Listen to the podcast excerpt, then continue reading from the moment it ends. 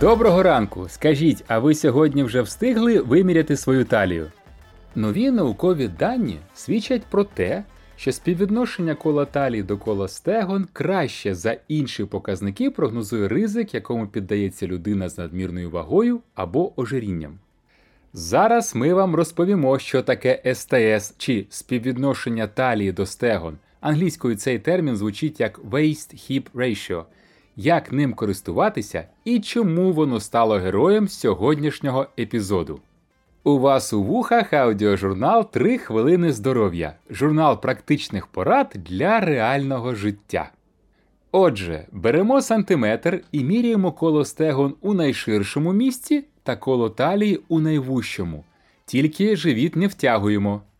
Ділимо першу цифру на другу. Наприклад, людина з колом талії 76 см та колом стегон 97 см має співвідношення приблизно 0,8. Це співвідношення використовується для вимірювання ступеня ожиріння, яке своєю чергою є індикатором інших, більш серйозних захворювань. А чому ж ми сьогодні говоримо про співвідношення талії та стегон? А тому, що пряме порівняння СТС, індексу маси тіла BMI та індексу маси жира FMI у більш ніж 380 тисяч жителів Сполученого Королівства показало, що СТС має найбільш сильний і послідовний зв'язок з смертністю від усіх причин порівняно з двома іншими показниками. І це вказує на те, що лікарі повинні приділяти більше уваги показнику СТС, ніж індексу маси тіла при визначенні ожиріння. Це була довга цитата із доповіді на щорічній зустрічі Європейської асоціації з вивчення діабету. Ну ось, скажете ви, яка дурість? Користувалися лікарі індексом маси тіла BMI, тепер почнуть користуватися СТС. В чому проблема?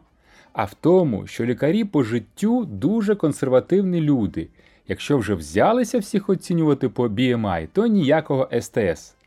Тому ми, не чекаючи милості від лікарів, беремо сантиметр і долю до своїх рук.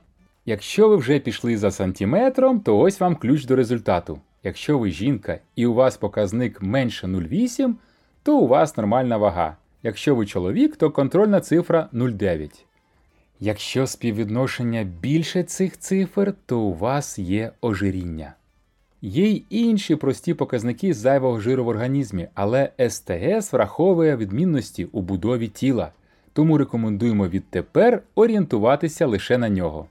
Загугліть, будь ласка, словосполучення співвідношення талії та стегон. Знайдіть у Вікіпедії статтю і прочитайте її до кінця. Ви дізнаєтесь багато цікавого. На сьогодні у нас усе. Слідкуйте за своїм СТС. Почуємося завтра.